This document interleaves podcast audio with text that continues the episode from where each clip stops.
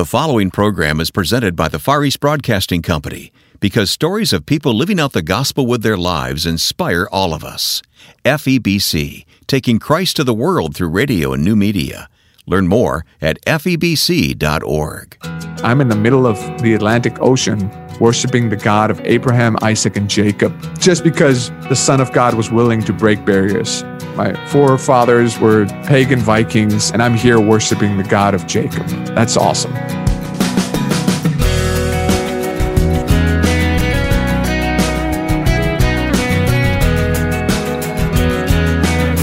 He pastors a church in Iceland. Welcome to First Person, where you'll meet Gunnar Gunnarsson, who has a vision not only for his church in Iceland, but for many churches to come in that country. I'm Wayne Shepherd. Welcome to First Person. We'll get to our interview in just a moment after I remind you that we'd love to connect with you on Facebook. Let us know you're listening, share a comment or two, and post any suggestions you have about upcoming guests. You'll find us at facebook.com slash firstpersoninterview. Last week, we met TV meteorologist Andre Bernier. Of course, you'll find that interview in our archive at firstpersoninterview.com. Well, meeting Andre and watching his blog online led me to something called the Iceland Project. Nothing to do with the weather, but a church planting vision for Iceland. The pastor spearheading the project is Gunnar Gunnarsson, or son of Gunnar, as is the naming tradition in Iceland. I contacted Gunnar online, and the more I learned, the more I became interested in this story.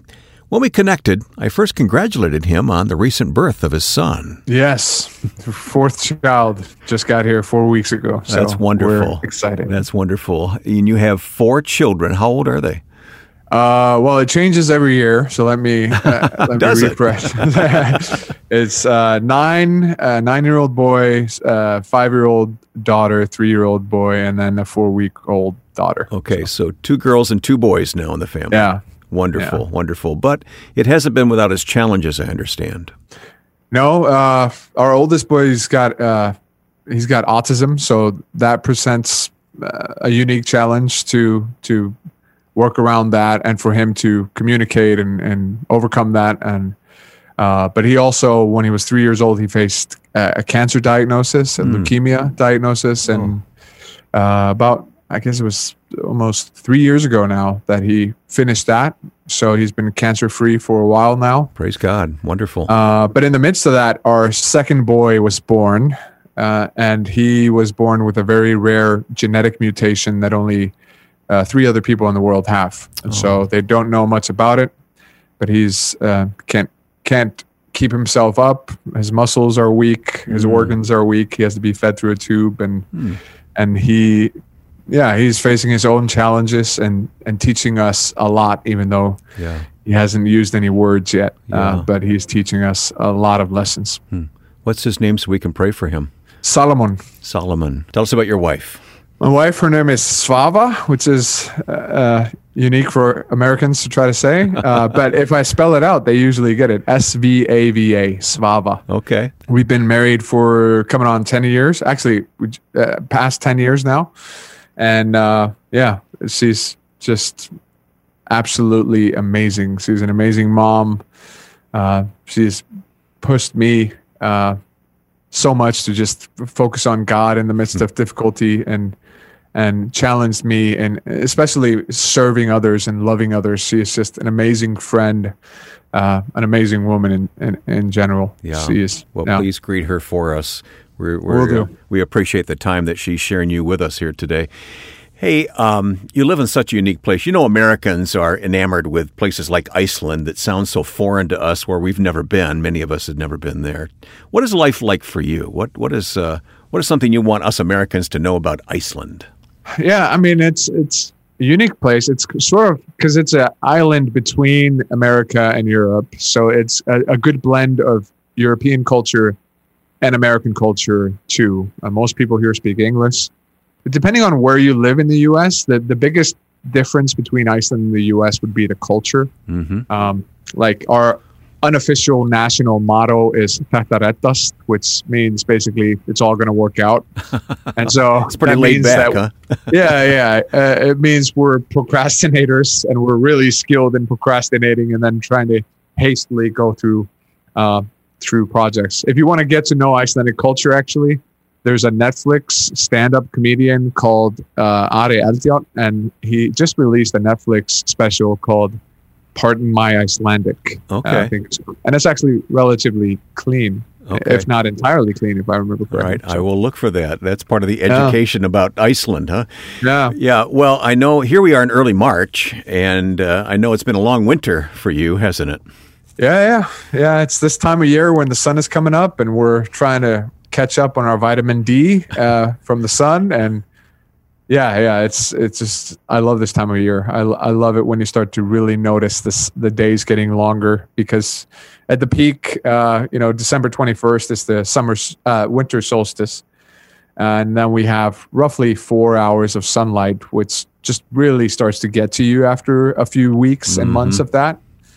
Uh, so this time of year, when you're starting to experience the lengthening of the days, and especially when you get to June and it's basically sunrise for 20 hours a day, Yeah. 20, tw- it feels like 24 hours a day. How do you how do you get to sleep at night? How do you get the kids to sleep at night? blackout curtains and uh, a lot of lot of uh, frustrating talks with the kids, trying to say, "No, it's actually nighttime. I, I promise. I'm not joking." Well, I want to talk about the spiritual life in Iceland and uh, what uh, God has called you to do. But tell me your story. I've heard just a little, little bit of your story of coming to faith. I, I want to hear it in your own words.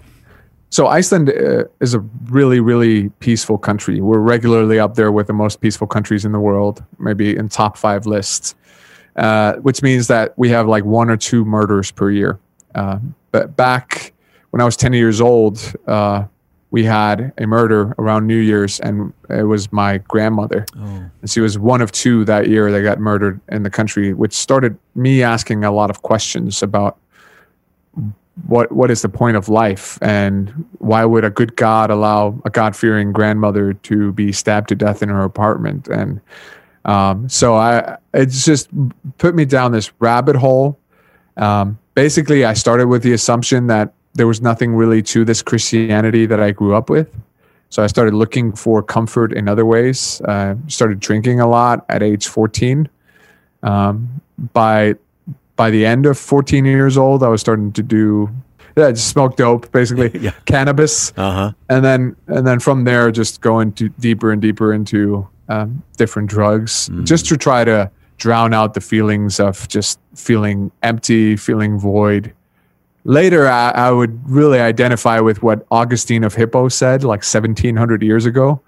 He said that, you know, God, you have created us for yourself, and our hearts are restless until they mm-hmm. find their rest in you. Amen. Yeah. And that that rest was what I was looking for yeah. and of course just doing a horrible job you know trying to find rest in substance abuse or having people comfort me when i needed god and so Yeah. You went. You went to Bible school in the states, though. yeah in huntsville yeah so my dad was one of the one of the most famous people in iceland and, not famous infamous like he was known as the conservative like a lot of people hated him uh A pastor.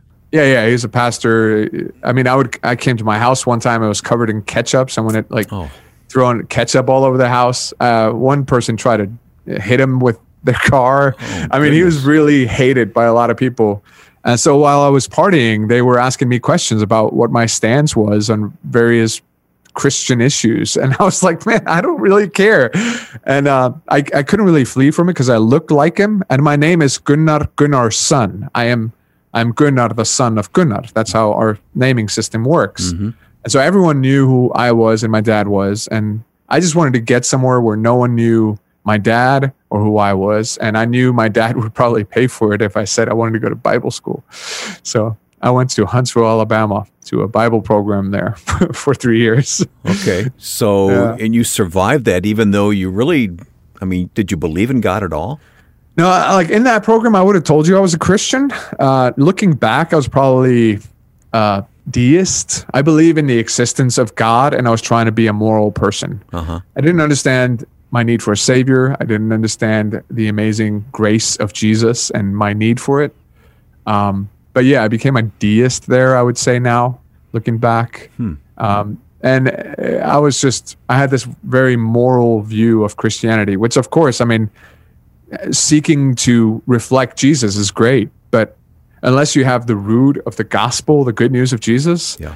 the fruit is just going to be horrible and you're going to fail so miserably. And that's what I experienced for basically from 16 years old when I went to Huntsville to 21 when I finally came to faith and I understood my need for a savior. Describe that moment. What was the turning point? Well, actually, I started preaching when I was 17, not a Christian. I was I, I became a youth pastor at 20, still not a Christian. Uh, I was, and it was the youth ministry started out with my little niece, basically, and it started growing, and the kids started to ask a lot of questions. This was following the financial collapse here in Iceland, and uh, I was working a grocery store job. I just took the first available job, and it was miserable. it was, I, I was posting ingredient labels on every product from the U.S. So if you imagine a mountain of ramen noodles that just had to be ingredient labeled, Yeah. uh, I guess. And I was listening to podcasts from preachers. I saw some seminaries, had lectures online for free. So I started listening to answer the, the, the kids that were asking me these questions for youth services. And listening there, I just remember this week where I entered the week on a Monday, a heathen, and I came out on a Friday, a Christian. Hmm. And meanwhile, I was just listening to to guys that were preaching the gospel constantly, and and yeah, encouraging me to reflect Jesus and to serve Jesus and to love like Jesus, but also just first to love Jesus for who he is and what he has done, and to have that root. Because without that, I mean, that's like a, a, a car without gas. It's not going to go anywhere. I, I loved that preaching because they were they went for my heart. They weren't seeking sort of behavioral transformation. They were seeking heart transformation, and and that's what God did in that grocery store. Listening to these podcasts. That's amazing. And there's more to Gunnar Gunnarsson's story. We'll get to it as you stay tuned to First Person. I'm Ed Cannon. The Far East Broadcasting Company partners with First Person because we celebrate the stories of people everywhere who have given their lives to Christ and serve Him. Our broadcasters in 50 countries the world hear stories every day of people whose lives are transformed by the gospel and who have faithfully been taught God's Word. In addition to First Person, I'm pleased that Wayne and I host a podcast, and we invite you to join us. Listen to Until All Have Heard at febc.org. That's febc.org. My guest is Gunnar Gunnarsson. I understand the etymology of your name now. That's very interesting that uh, you were son of Gunnar. Um, you have a background in film. You're such an interesting guy. You have a background in film. You're a pastor now. There's something called the Iceland Project, which we'll talk about. But I, I want to talk to you about Iceland as a country spiritually. Uh, I know there's sort of a mixture of Christianity, but it's it's a shallow Christianity, isn't it, so to speak? So so basically, the culture cultural Christianity is very ingrained in Iceland. Okay. So much so that the words like our word for baptism is skir, and that is the same word for naming someone or something, skir. So it was back in the day, you would get baptized and then you would announce the name of the child. So it's so ingrained that it's, you know, it means the same thing to baptize someone and to name someone. And um, so Christianity came here a thousand years ago. It was it was basically like, hey, you you can become Christians or die by the sword. so it's definitely not a, an You evangelism choice, yeah. tactic I would use, you know. uh, but it was yeah, it was nominal. Uh, people were allowed to practice their paganism as long as it was behind closed doors and Mm-hmm. they didn't flaunt it in public. But yeah, it was basically uh, a decision made by one guy who went under a blanket for like 24 hours to think about it, and then made a decision for the entire country Hmm. in 1000 AD uh, to to become a Christian nation. And so, So I, I take it there's not a lot of interest in uh, biblical Christianity, is what I would call it uh, in Iceland. there's a bu- uh, there's a bunch of really nice buildings all over the countryside. I mean, I think by law there has to be a church every tw- 12 miles, if I remember correctly, Really? because we have a state church, and um, there's a bunch of buildings, really nice looking buildings, uh, but they're largely empty and monuments of what used to be. Okay. All right. So evangelical churches, do they exist there? Well, the state church is actually called Lutheran Evangelical Church, but it is far from what Americans would consider evangelical. Uh, I mean, there are priests within the state church that are totally f- fine with being atheists and still functioning as priests. Yeah. And uh, yeah. And not really any educational opportunities for you in terms of ministry, biblical ministry. No, there's a university in Iceland, um, but it's got a theological department. But they're, I mean, uh, my my wife went there for one semester, and they st- stated it in the beginning, like if you're here to know more about God or get closer to God, this is the wrong place for you. Hmm. And so uh, it is very, very skeptical. It, it basically rips up the Bible and says, "Don't believe any of this stuff." Uh, and uh, yeah, I, I, I really don't understand why anyone would want to become a priest after going through that education. And so, no, there's not no infrastructure here, like a university or anything like that for Okay. for someone. With that background, then, you are a pastor of a biblical evangelical church uh, in Iceland, and you have a vision for growing those churches in Iceland. It's called the Iceland Project. So tell me about your calling. What, what are you doing and why? Well, it was actually started by Americans that came over here. There was a small church in Virginia that just decided we have a heart for Iceland. There's no missionary there. We're going to send rotate our pastors to rent an apartment over there and try to basically start churches. They started the Iceland Project and uh, Stafford Baptist Church in Virginia, and uh, basically they were looking for an Icelandic guy to to start churches. And then I was listening to a podcast because I literally didn't know what I was doing. I Googled how to start a church. Like I had no idea where to start. And so uh, I, I found these guys through listening to a podcast and I was like, hey, I need to talk to them. And they basically saw me like, okay, we're going to pull out. We're going to sort of be here for you. If you need help, we're, we'll jump in. I mean, and when my son got diagnosed with cancer, they did. I mean, they sent their teaching pastor over here for three months, and you know they they have been an immense resource. And so the the idea, uh, my prayer has been basically to see 300 churches started in the next hundred years. Wow. Um, You plan to live that, That- long? no, no, no. no I, I wanted something that was bigger than me, and I wanted a number that was like kind of ridiculous, so that they couldn't give any one guy a credit for having like an amazing plan and executing it right. you know, I just want to. That's fantastic. Yeah. And so, uh, I, I think, yeah, we want to we want to see this happen like more churches. It, if it were up to me, if I had the choice between helping to build one church of 2,000 people or 10 churches of 200, and, and they keep giving themselves to the mission of making disciples and planting churches, um, if I die, man, I want to be a part of that Yeah. you know, 10 churches of 200 because I know the mission continues. I know Love Loftstofan Baptist Kirke, our church, is going to die. You know, there is no First Baptist Church of Jerusalem anymore. You know, uh, Pronounce the name of your church more slowly uh, in Icelandic, and then uh, how would you translate that? It's Loftstofan Baptista Kirke, which is Upper Room Baptist Church. Upper Room Baptist Church. And are you in the Reykjavik area? Where are you? Yeah, Kópavogur is a is a township that would be considered sort of a suburb of Reykjavik, Uh-huh. greater Reykjavik area. We've, I mean, we we started in our living room and we've had six different places of worship since. So we don't own a building or anything like that. So we're kind of mobile Yep. as a church. So you have this vision for these churches. Uh, Have you seen other churches planted beside your own? Uh, we've seen one that was like planned planting of a church. Uh, so that was happening. Uh, he actually planted it like three months ago, which I don't envy a guy trying to start a church in the middle of a pandemic with lockdowns in place. But And in winter, yeah.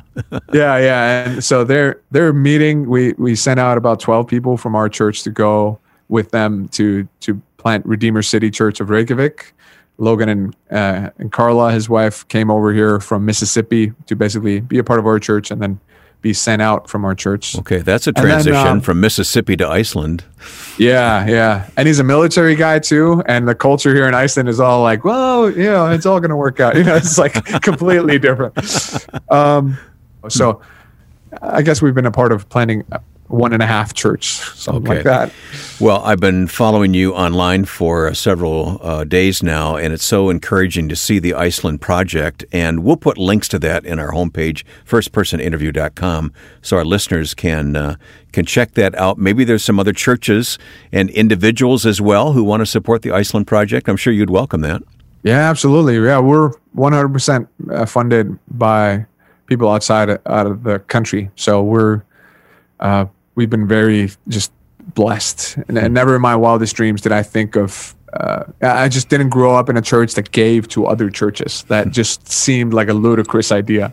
like your people are giving you, you, you get a bigger sound system or, or a smoke machine or something. You don't you don't give it to another church. Yeah. Uh, so I've been blown away by the generosity of people and and just yeah, I'm really thankful but I, for for prayers too. But I know the need exists, and uh, we encourage our listeners to check that out online, firstpersoninterview.com. Okay, uh, final question for you, Gunnar. Um, you're a man of the word. You you love God's word. Uh, is there something from God's word that's fresh on your heart today? Something you've been touched by the Lord on, just or maybe a recent sermon? This morning, as I was working out, uh, I'm one of those weird people who listens to theological podcasts while working out, and uh, uh, there's this one guy talking about uh, Helgi. He's a part of a Pentecostal church here in Iceland. he was talking about the Samaritan woman at the well, and we have a God that you know. You have this Samaritan woman go into the well in the middle of uh, high noon when it's hot and no one else wants to go there to avoid people because she's ashamed of herself and and then all of a sudden she meets Jesus and she's turned into this radical missionary that is now running into the town to meet the people she was trying to avoid to uh, use what was once just purely shame like her sin saying meet the guy who told me everything I did wrong, you know?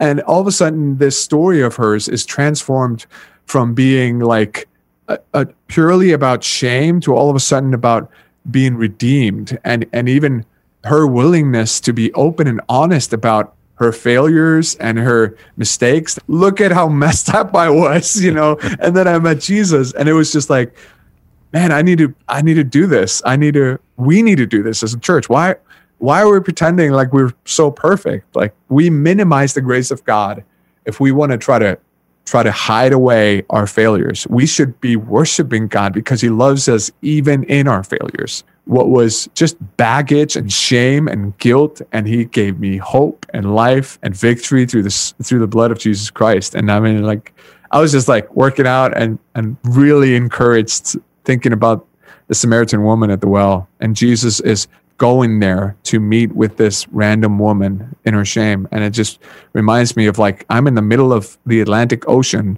worshiping the God of Abraham, Isaac, and Jacob in the Middle East. You know, I'm like, just because the Son of God was willing to break barriers. My forefathers were, were pagan Vikings, and and I'm here worshiping the God of Jacob. That's awesome. It is awesome. That's Gunnar Gunnarsson, a young pastor in Iceland, with a vision to see other gospel centered churches get established, making disciples in that beautiful country. If you'd like to learn more about the Iceland project, please visit our website, firstpersoninterview.com. We'll have links there that you can follow to support Gunnar's vision. Again, go to firstpersoninterview.com. And although the Far East Broadcasting Company doesn't have facilities in Iceland, FEBC rejoices whenever and wherever the gospel is proclaimed. FEBC is in nearly 50 countries of the world and also has a vision for seeing churches grow and people trained in God's Word. Learn more at febc.org. FEBC until all have heard. Now, with thanks to my friend and producer Joe Carlson, I'm Wayne Shepherd. Join us next time for First Person.